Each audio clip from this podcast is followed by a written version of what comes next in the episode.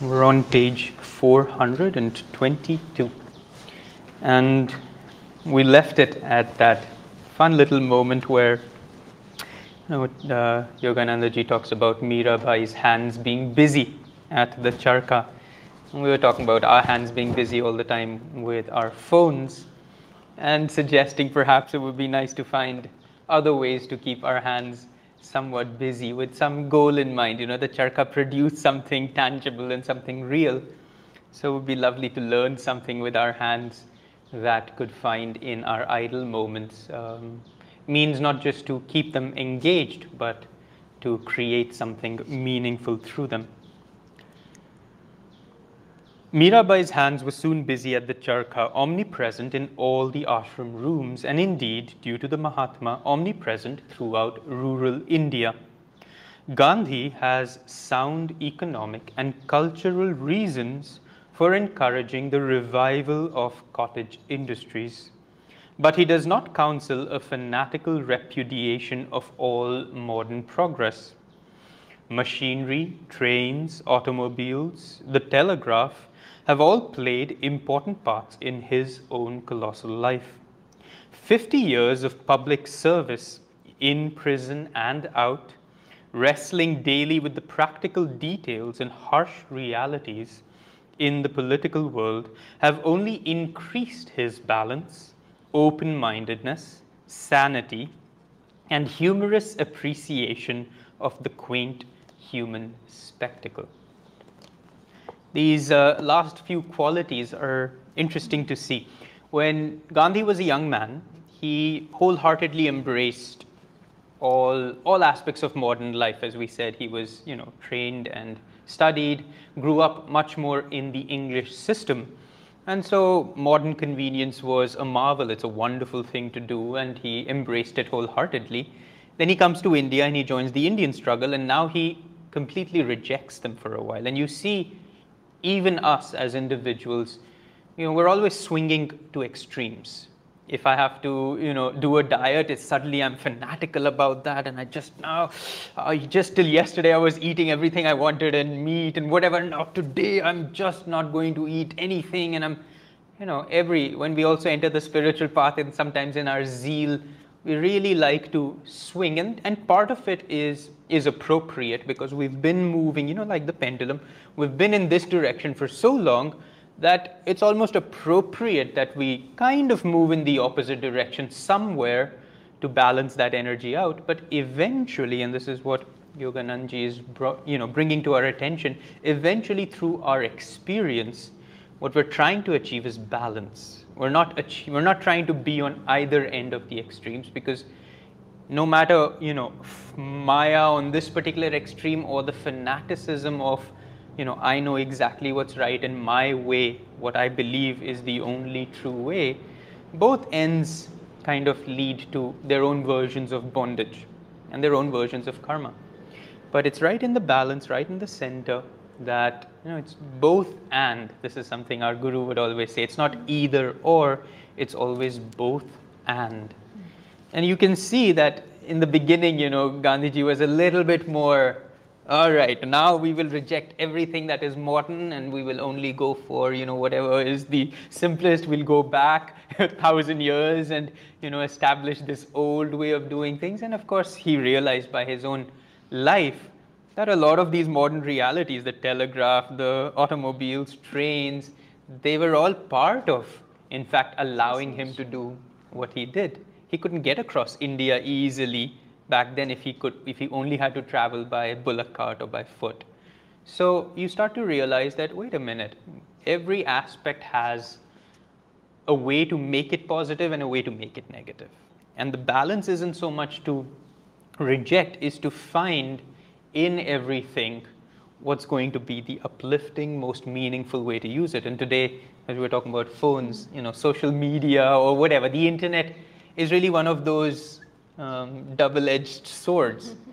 There's wonderful ways to use it, and then there are just like really horrible ways to get entangled in it. And what would balance be?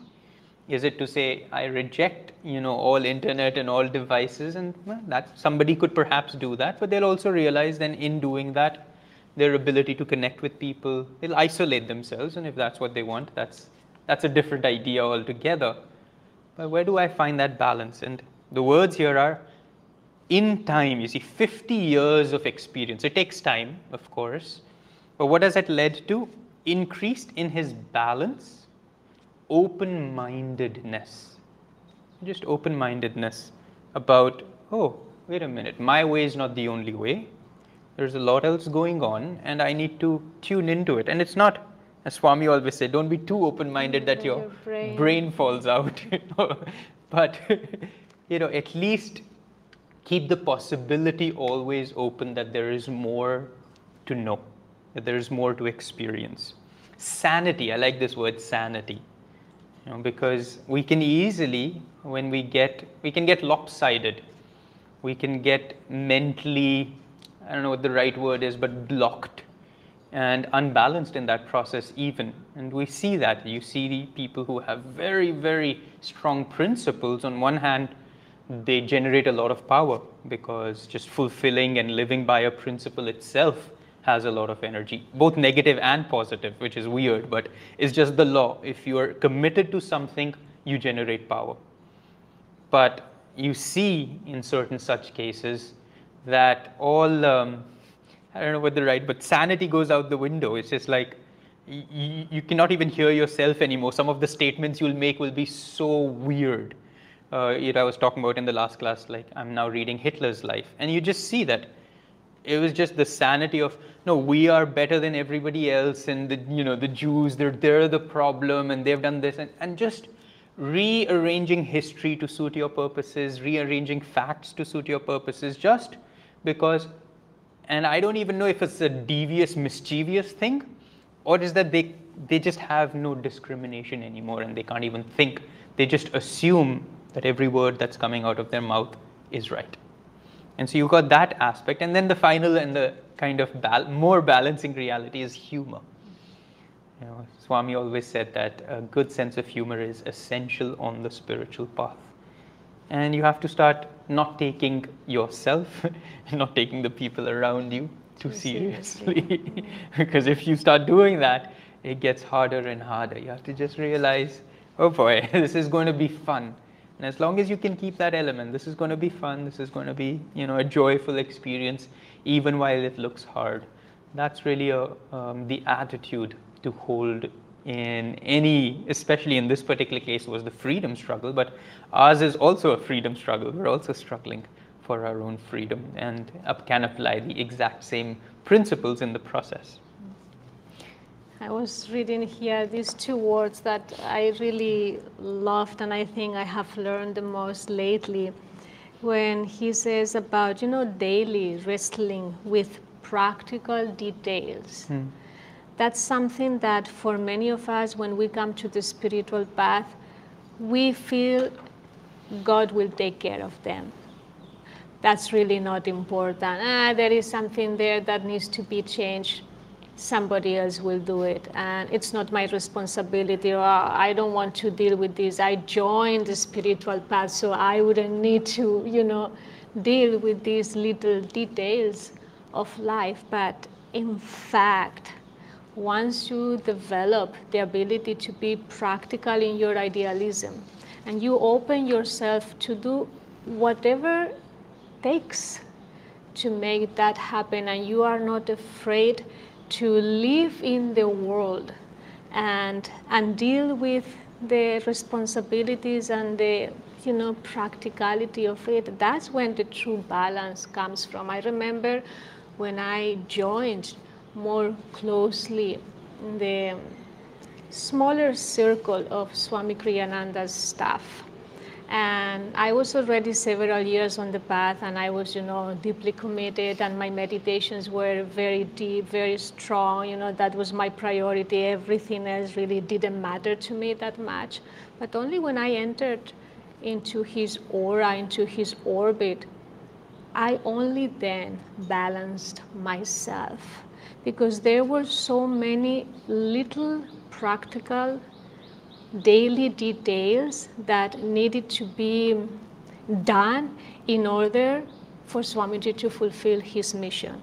in order for him to meet somebody else, to attend that lecture, to book that hotel. To, I mean, the, the practical daily realities that shouldn't be discarded or discarded in the name of spirituality. And one thing that I have noticed those people that join the spiritual path who have had great responsibilities in life, even a householder wife who has to deal with so many practical realities, when they come to the path, they go very far very quickly because there is something within them that has been already developed. For them, everything matters, every tiny detail. And I'm not talking here about becoming obsessive with, you know, controlling everything. I mean, you have to find your balance there. But, but the point here is the more practical we become in the world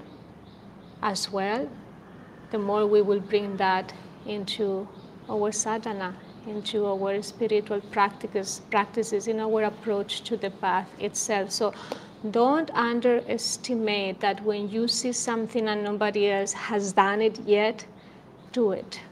Or where you see something that can be improved, do it. No matter how worldly it seems to you, because perhaps through that action you are already getting closer to your own balance inwardly. Punctually at eight o'clock, Gandhi ended his silence. The Herculean labors of his life require him to apportion his time minutely. Welcome, Swamiji. The Mahatma greeting, the Mahatma's greeting this time was not via paper. We had just descended from the roof to his writing room, simply furnished with square mats, no chairs, a low desk with books, papers, and a few ordinary pens.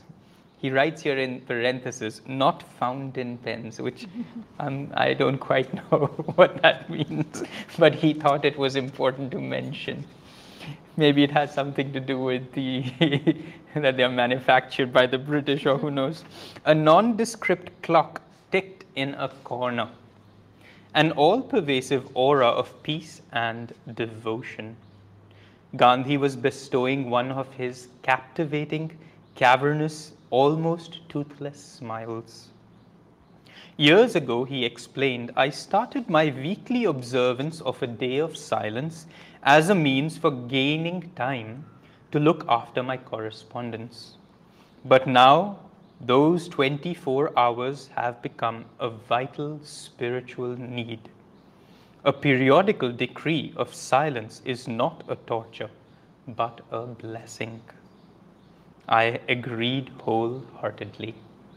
So, of course, this is something most spiritual paths talk about the need for seclusion, the need one day to, especially silence, this Maun Vrat, you know, to be able to kind of hold back on some of those outward elements of our life. And, and our speech and words are, uh, it's an interesting thing. The more we speak, the more often we're compelled to share our thoughts outwardly, the less aware sometimes we are of our thoughts because that process from, you know, thinking to expressing happens very quickly.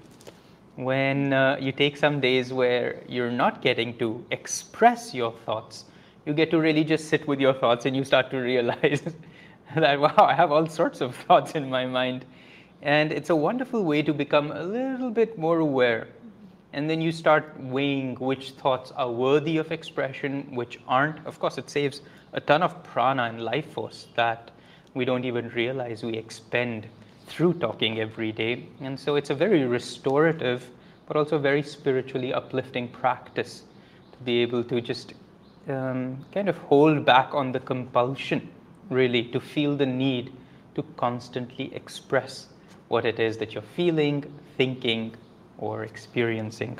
In fact, the positive side of this chakra no, mm-hmm. is develops calmness um. and expansion.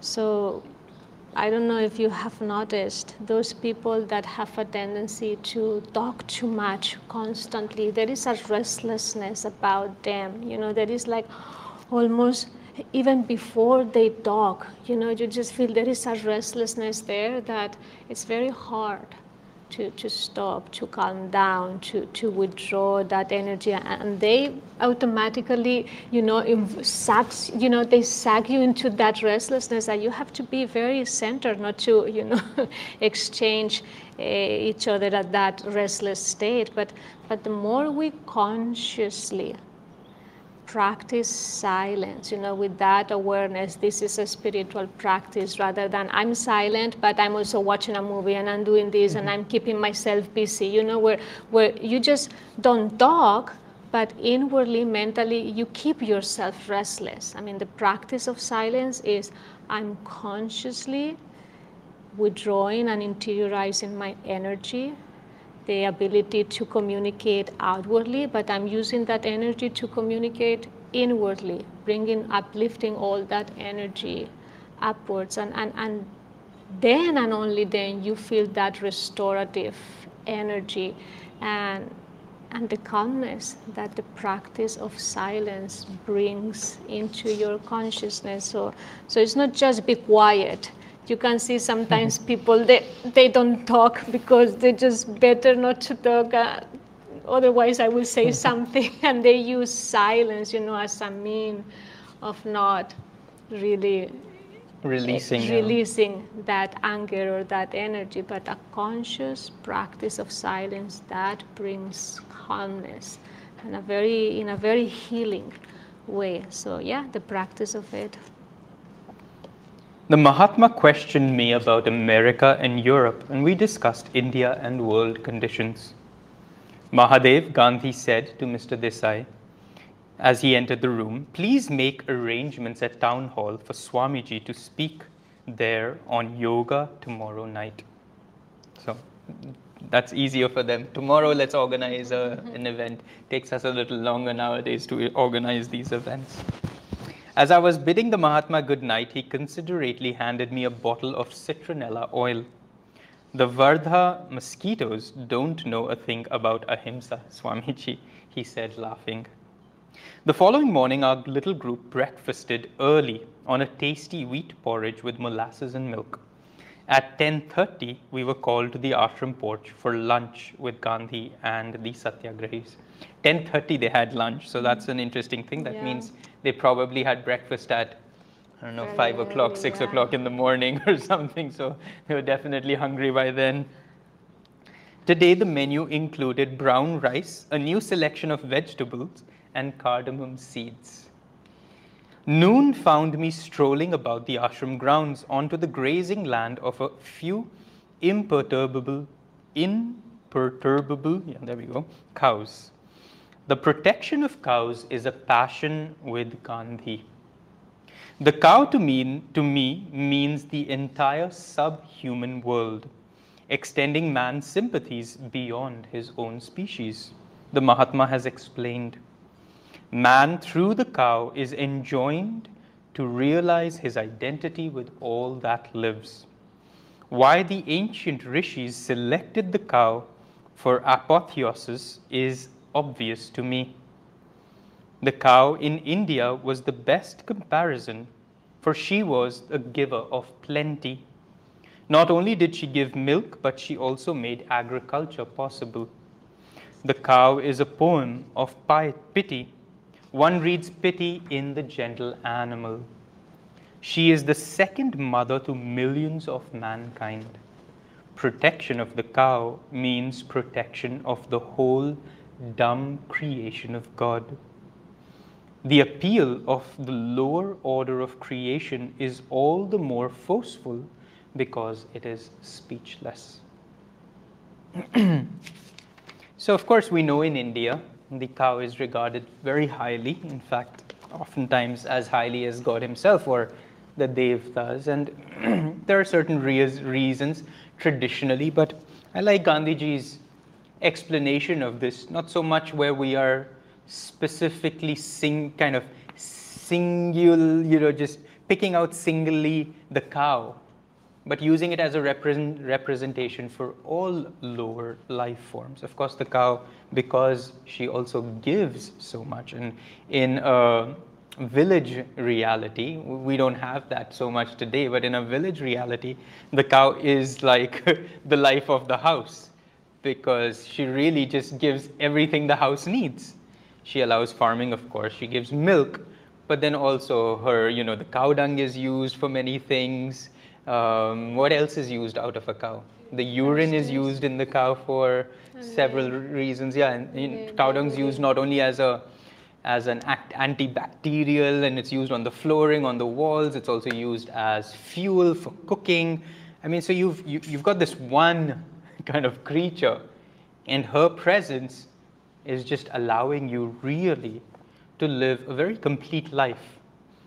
And she's just she's a giver you know it's very, it doesn't take that much for her. It's not like oh i'm going to hold back my cow dung so that it's it's just coming every day plentifully.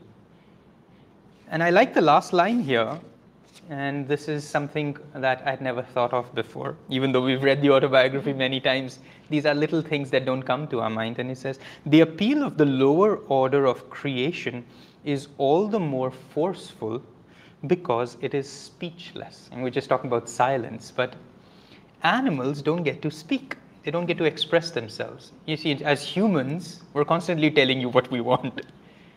Mama, I want this. Now I need that. This, you know, our, our, we're just we express ourselves so often so that when somebody listens to you and takes says, okay, oh, you want water? Here's some water. Oh, you want food? Here's some food. But with animals, they're never saying anything. They don't say, I want this, I want that, now give me this, now it's time for my bath. You have to, out of the very openness and attuned heart, you have to tune into them. You have to feel them. You have to understand them because they won't speak. They can't express themselves. And it could be an interesting experiment.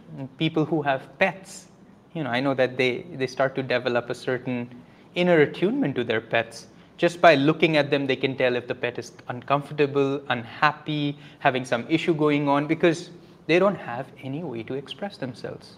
If I go through any trouble, I'm the first one to, you know, broadcast it as much as possible. Hey, I'm not feeling so well today, so you know that means I I, I deserve everyone's sympathy a lot more today. Whatever it is, we we we don't we're never hold back on whatever it is that we need from the world, not just from people.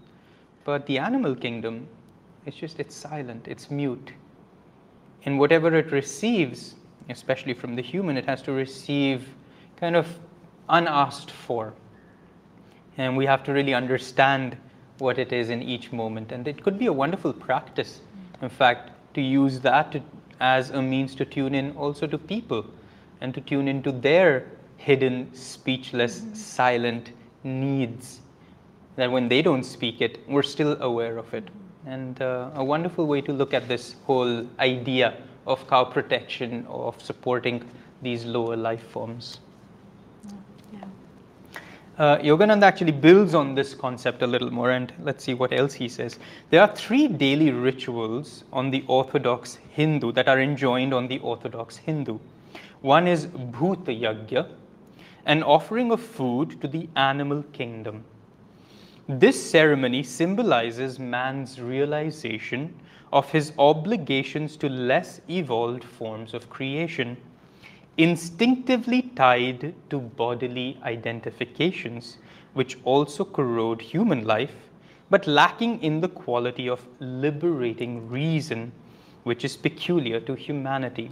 So that's one, Yogananda ji saying, that's one dividing factor, we can say, of what we would call a lower life form as compared to the human form, is a bodily, you know, realities and functions are their primary kind of mode of, of staying connected to this, to this form of creation. And they don't have the ability to reason, and he calls it liberating reason, our ability to kind of go beyond the body when the need calls for it, go beyond our likes and dislikes when the need calls for it, to be able to kind of use those aspects of our brains that allow us to, in fact, separate ourselves from reality when we need or when the need arises. Bhut Yagya thus reinforces man's readiness to succor the weak, as he in turn is comforted by countless by countless solicitudes of higher unseeing beings. Now I love this part very much. Yeah. Because here it's what dumb animals, dumb as in speechless, those can't, who can't speak, not dumb as in who, who don't have the mental capacity. But when a, the animal kingdom, which is dumb, in relation to us, is like us in relation to the higher astral beings. We're the dumb animals for them. And they're constantly supporting, helping, guiding, you know, and just allowing different aspects of creation to function, but also more specifically, individuals. We're all being guided. Remember in the astral we talked all, all about it. They're the beings, our thoughts are causal beings. Our very energy is, are astral beings.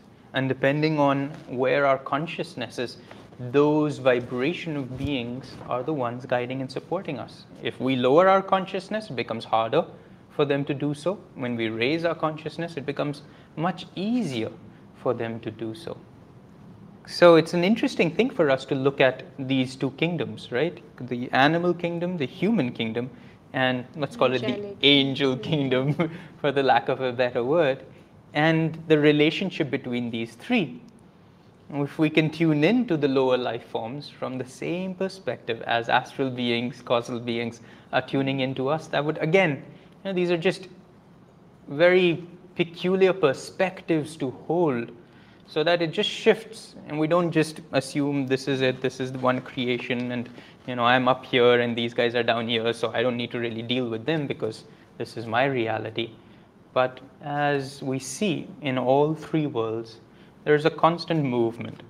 The ones at a higher space are always looking to find ways to uplift the lower, and the ones at the lower space are always looking upward for upliftment you know and so that that kind of constant exchange needs to happen and is happening oftentimes subconsciously without our full awareness but this just gives us a little more like okay wow i this could be a fun way for me to start relating to animals now and see it in the same term as the astral and causal worlds related to us man is also under bond under bond for rejuvenating gifts of nature, prodigal in earth, sea, and sky. The evolutionary barrier of incommunicability among nature, animals, man, and astral angels is thus overcome by offices of silent love. And so that's the communication mm-hmm. process. While we can't speak to the higher astral beings or we can speak, but we don't know whether any of it is being registered and we can't hear them. The same goes on. We can speak to these animals and we can't quite figure out if it's registering, but that quality and that vibration of love, of course, registers perfectly and beautifully. And that's really what we're working with, not so much the, you know, you see. Uh, in on the streets when you go in Bombay or wherever, you'll see a cow tied somewhere in a corner and a person sitting next to the cow, and you'll see people come and you know they'll buy some little ball of something and feed it to the cow, and because you know oh bhuti yagya, this is part of what I need to do. It's a it's an obligation as an Orthodox Hindu on me to feed a lower life form but you don't you don't see any form of communication trying to happen there. You just see them ye kharida ye khilaya nikal gaye aisa aisa kuch kiya with the cow. You know it's just like that's it. I don't really know i don't really understand what's trying to happen here. I'm not really looking at the cow as a representation of something larger and greater.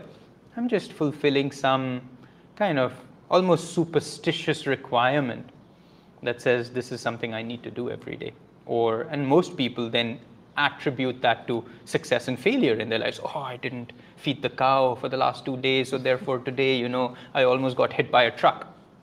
And a, this is how most people's kind of reasoning faculty is used, not too far away from the animal kingdom. But we have to realize, wow, there's an obligation, as Yoganandaji says, to all lower life forms as through this quality of love to recognize and tune in because they can't speak, because they cannot communicate. Wow, what could they be wanting? What could they be experiencing? Are they comfortable? Are they enjoying being tied to the side of the road and being stuffed with food by every passing person who comes? Is that something the cow is kind of particularly wanting or experiencing? And that's, that's something worth tuning into as well. And then, of course, not just the cow, but any lower form. We had a monkey yesterday, a langur, sitting right here at uh, next to the ashram. And everybody was, you know, it became a little bit of a spectacle, but a very, it was just so cool, so calm and composed. People came and gave it bananas and it just took them and ate them. People gave it cookies and it was eating them and you know dogs were running after it and crows were trying to attack it because uh, everybody was a little worried by this presence of this langur. But uh, he was really calm. He didn't particularly you know he, he found a place where the dogs couldn't get to him. He found a place where the crows couldn't get to him.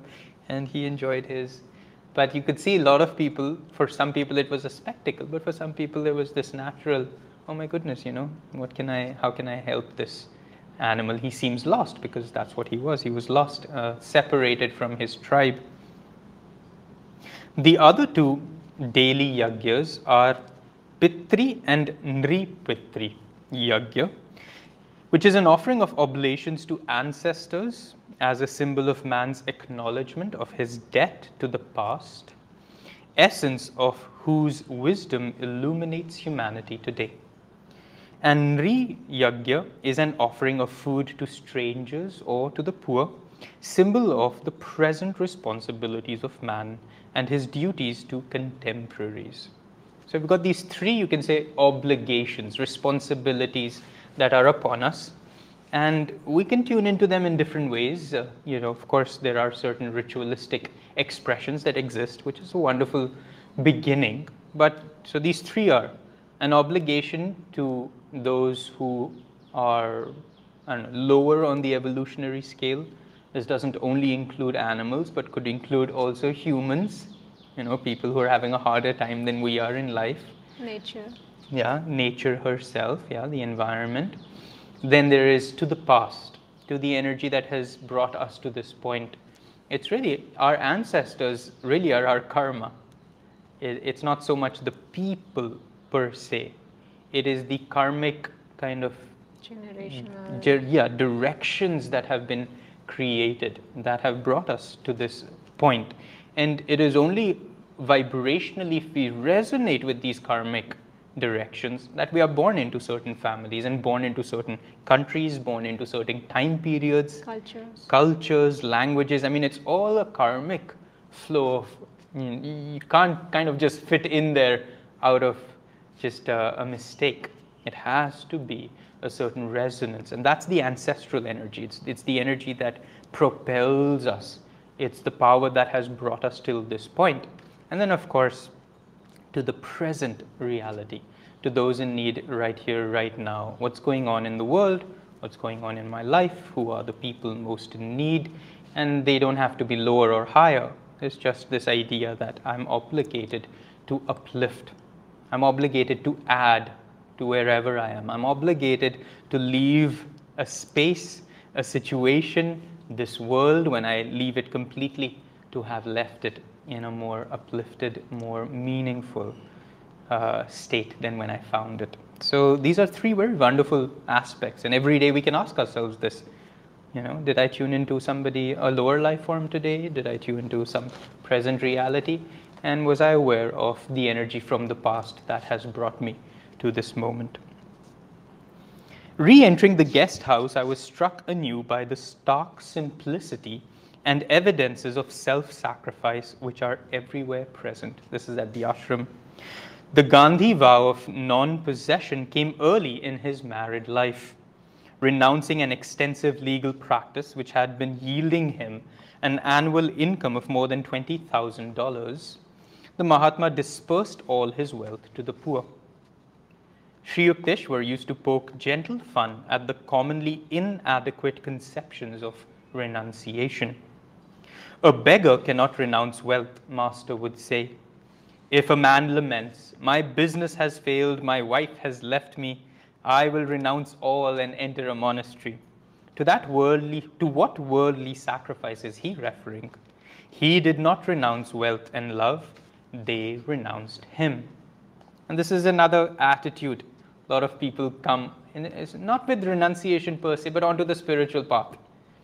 Oh, this is not working, that is not working, this is hard, and that is hard. Chalo, let's try this, you know, spiritual aspect out. Seems it's easier here and they're nicer people and they will at least listen to me and over here i'm completely neglected but these people are open to my presence and a lot of energy often comes where we're just looking for uh, support and succor and just you know I, I think this is going to be easier because the alternative is a lot harder. And those who come with that attitude of course never really remain. They come when they're hurting and they're a little broken, but the th- moment things get just a little better, that's it. Okay, done. I don't need to meditate anymore. I don't need to follow any of these principles anymore. And then you, they disappear for a while until another little tragedy strikes in their life. And once again, you you hear from them. Once again, they're back in your orbit. Once again, they say, "I need to I need to restart my meditation practice." you know, each time, of course, you say, great, wonderful, let's do this again because, you know, we know experience. That's how, as Gandhiji was, just takes experience. We go, we swing, always extremes. Oh, it's hard, let's do something about it. Now it's not hard, let's not do anything about it. And these are the two expressions that most of us try to live our life by. We don't have that middle path where I'm always committed to that principle, irrespective of what my life looks like. I was thinking about the yamas and niyamas mm-hmm. Because once you get it right on the spiritual path, once you find your ways of how to go about it and cooperate with the spiritual laws and the law of karma, you can become abundance and bring a lot of prosperity into your life mm-hmm. right away. I mean, if you get it right, if you really learn how to navigate on the spiritual path, the universe suddenly, you know, turns completely towards you and starts showering you, you know, with, with the law of abundance and prosperity and magnetism and expansion in all areas of your life and wisdom and newer insights and inspiration. I mean, you become suddenly quite well equipped to become, you know, a little bit more grandiose than what we were used to and more comfortable. You know, the basics needs are not just basics, you know, just suddenly there is so much more inflow of energy at the three levels, you know, materially, spiritually, emotionally. You know, we, we develop certain things within us that, wow, they are just quite good. And the risk is that we start becoming not just more comfortable with it, but more of it. And that's where the trap of the ego comes in.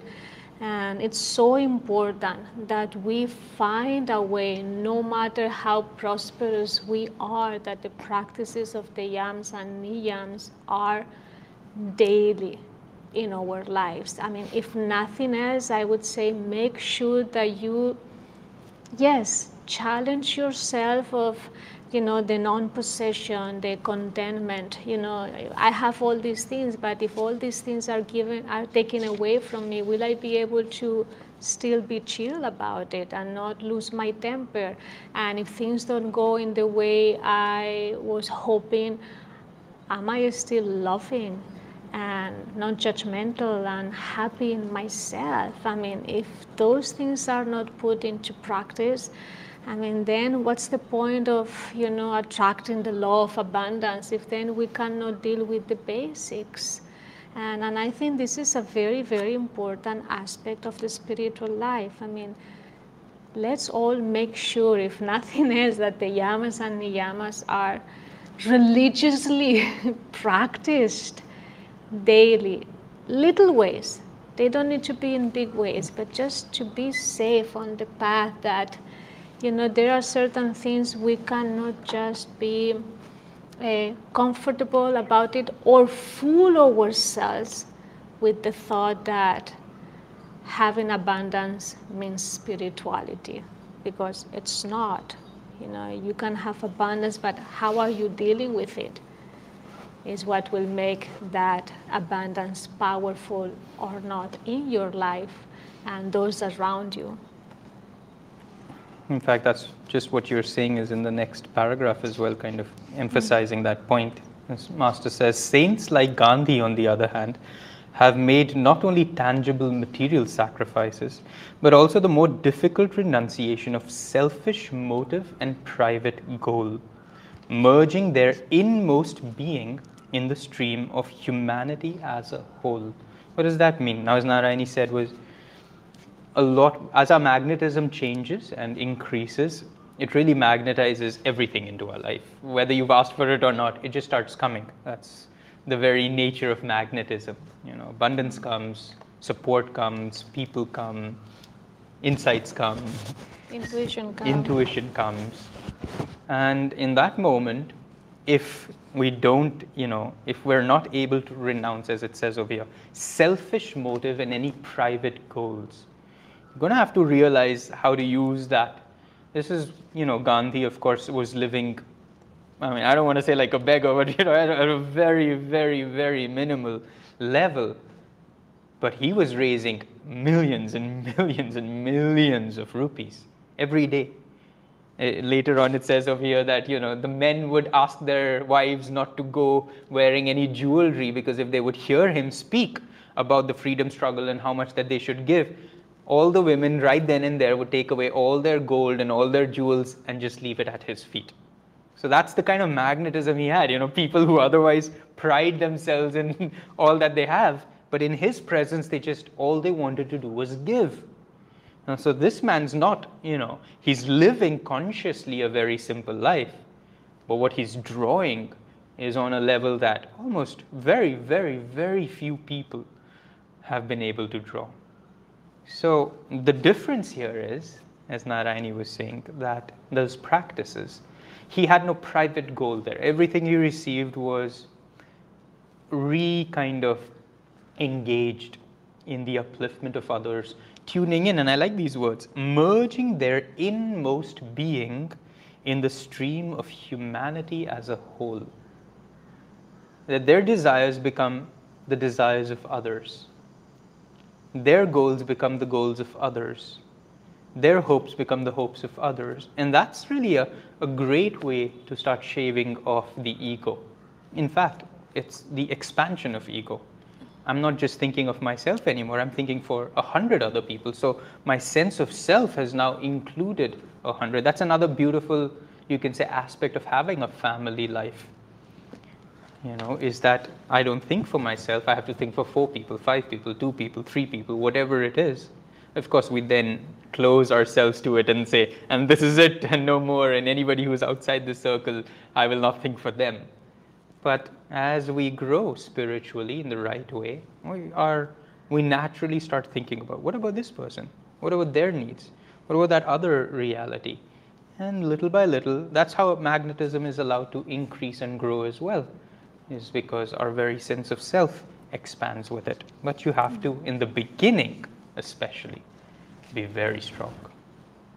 Renounce selfish motive and private goal. In the beginning, it'll take effort. Afterwards, it becomes just natural. Afterwards, you can no longer think too much of yourself. It just, just is impossible. The consciousness, your mind won't even allow you to go there. Just as now, a father or a mother naturally includes their child in every decision. It, their consciousness just won't allow them to not think about that. You know, because they've identified so fully with their children.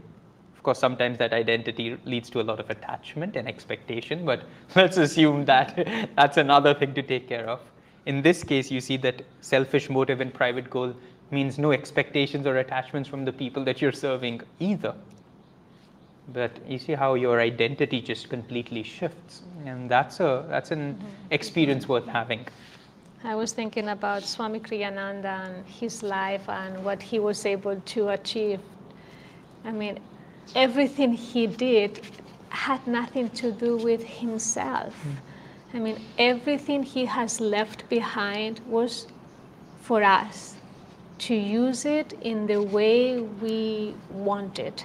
I mean, that's, that's up to us, but he has left behind a, a legacy and the energy he had to put into it, the amount of time and money involved, and three continents. I mean, that's, that's amazing. He didn't even want a salary from the very beginning. He said, I don't want to have any salary. Nor any royalties. Nor any royalties of any of my books, any of my music, any of my community, any of my creative deeds. I don't want anything for myself. I want it to be used in the most uplifting way and, and be shared for as many people as possible because he had a deep belief. I mean, it was unknowing God is going to take care of myself and He's going to provide whatever I need, and even more, and even the inspiration behind creating things because I only have one desire, which is to share God and truth with as many people as possible. And that desire created Ananda. That desire manifested 150 books, 400 pieces of music, and classes and lectures and communities and art, name it. But he didn't do it for himself, but for us. And you need to find what do you want to leave behind? What are the things that you are doing daily that have no personal motive? Maybe for now it's just only one tiny little thing. Start with that, magnetize that. And then when you become, when you have perfected the ability to, I'm doing this really without any selfish, selfish motive, just because it, you know, I want for God to flow through me in this particular way. Just keep finding ways to do that more often throughout the day until you become a pure channel and the only result of your existence is to allow God to flow through you and uplift others. And, and I think I want to believe this is the reason why we are really joining the spiritual path to achieve that level of consciousness where we become such pure channels that we are here because it has nothing to do with us. We are here because God needs channels. And I want to be one of those channels where He gets to do and act through me, not my little ego. Hmm. That's powerful. Very nice. Thank you. This is our final paragraph, I believe, for today. This is now bringing in Mahatma Gandhiji's wife. The Mahatma's remarkable wife, Kasturba, did not object when he failed to set aside any part of his wealth for the use of herself and their children. Married in early youth, Gandhi and his wife took the vow of celibacy after the birth of several sons. A tranquil heroine in the intense drama that has been their life together Kasturba has followed her husband to prison, shared his three week fasts, and fully borne her share of his endless responsibilities. And goes on, and we'll go into this next class where she pays this particular tribute to Gandhiji. It's a little longer than we have time for. But you just also see that nobody, you know, including the saints, including the greatest masters, can do anything alone. You always need somebody to help you, to support you, to be part of what you're doing. Everybody needs, in this world, everybody needs somebody to support them. And uh, that's really a part of when we're trying to build and create something. You look for those people who will truly support you. You know, because otherwise, half the time you have to, you're dealing with the energy they bring into the process, and you know, it can be at cross purposes with what is trying to happen. But everywhere, the guru and then his first disciple, you know, that's the that's where he knows his mission has begun. And you and whoever else, your partner in whichever form, but somebody somewhere, you find somebody of like mind, you find somebody of an equal zeal. And particularly in Gandhiji's particular case, I don't think his wife, I think it was a little bit of an imposition on her. But she rose to the occasion and eventually became really the strength that he needed to be able to do all this. Because it does take, you need people to kind of Support give you and add strength. Remember Swamiji, um, when Master died and Rajarsi Janakananda became uh, the president and the Successor. to Paramahansa Yogananda ji, he one day says to Swami Kriyananda, You have a great work to do, and Master will give you the strength to do it. And at that time, of course, it just meant what it meant. Like, okay, the Guru is going to just flow through me and give me a lot of strength. And but several decades later, and Swamiji was addressing a large group of disciples at Ananda village. Swamiji said, I now realize, finally, what Rajarsi meant. He says, because when he told me, you know, you have a great work to do and Master will give you the strength, he says, now I realize you all are that strength. And that's what it takes. The strength comes from the people who are From- just as Passionate. intensely passionate as you are. And look for those people in your life because you're going to need them. Everybody's going to need that kind of support. So perhaps that could be a wonderful way to tune into what kind of friends to have, what kind of support to bring into your life. Who else is just as passionate and just as willing to sacrifice for whatever cause it, cause it is that you've created in life. And uh, And isn't it what Master also does before he's about to reincarnate again? No? He asks, Who wants to come down with me? Who, who wants to do the job? Because it's not, not going to be easy and I need that help. And the same that Babaji has his, you know, smaller group of disciples and okay, who, who wants to come and help. And they start working more closely with those who are, as Swamiji said, willing channels. So, yeah, I think there is a, a role to play for each one of us. We just need to find, you know, who we want to, you know, associate with and who who do we want to be the strength of Mhm. and the support of True. and that's a very noble way to do Live. it live Okay, everybody, with that idea, go support somebody, go find somebody who will support you. And Jai Guru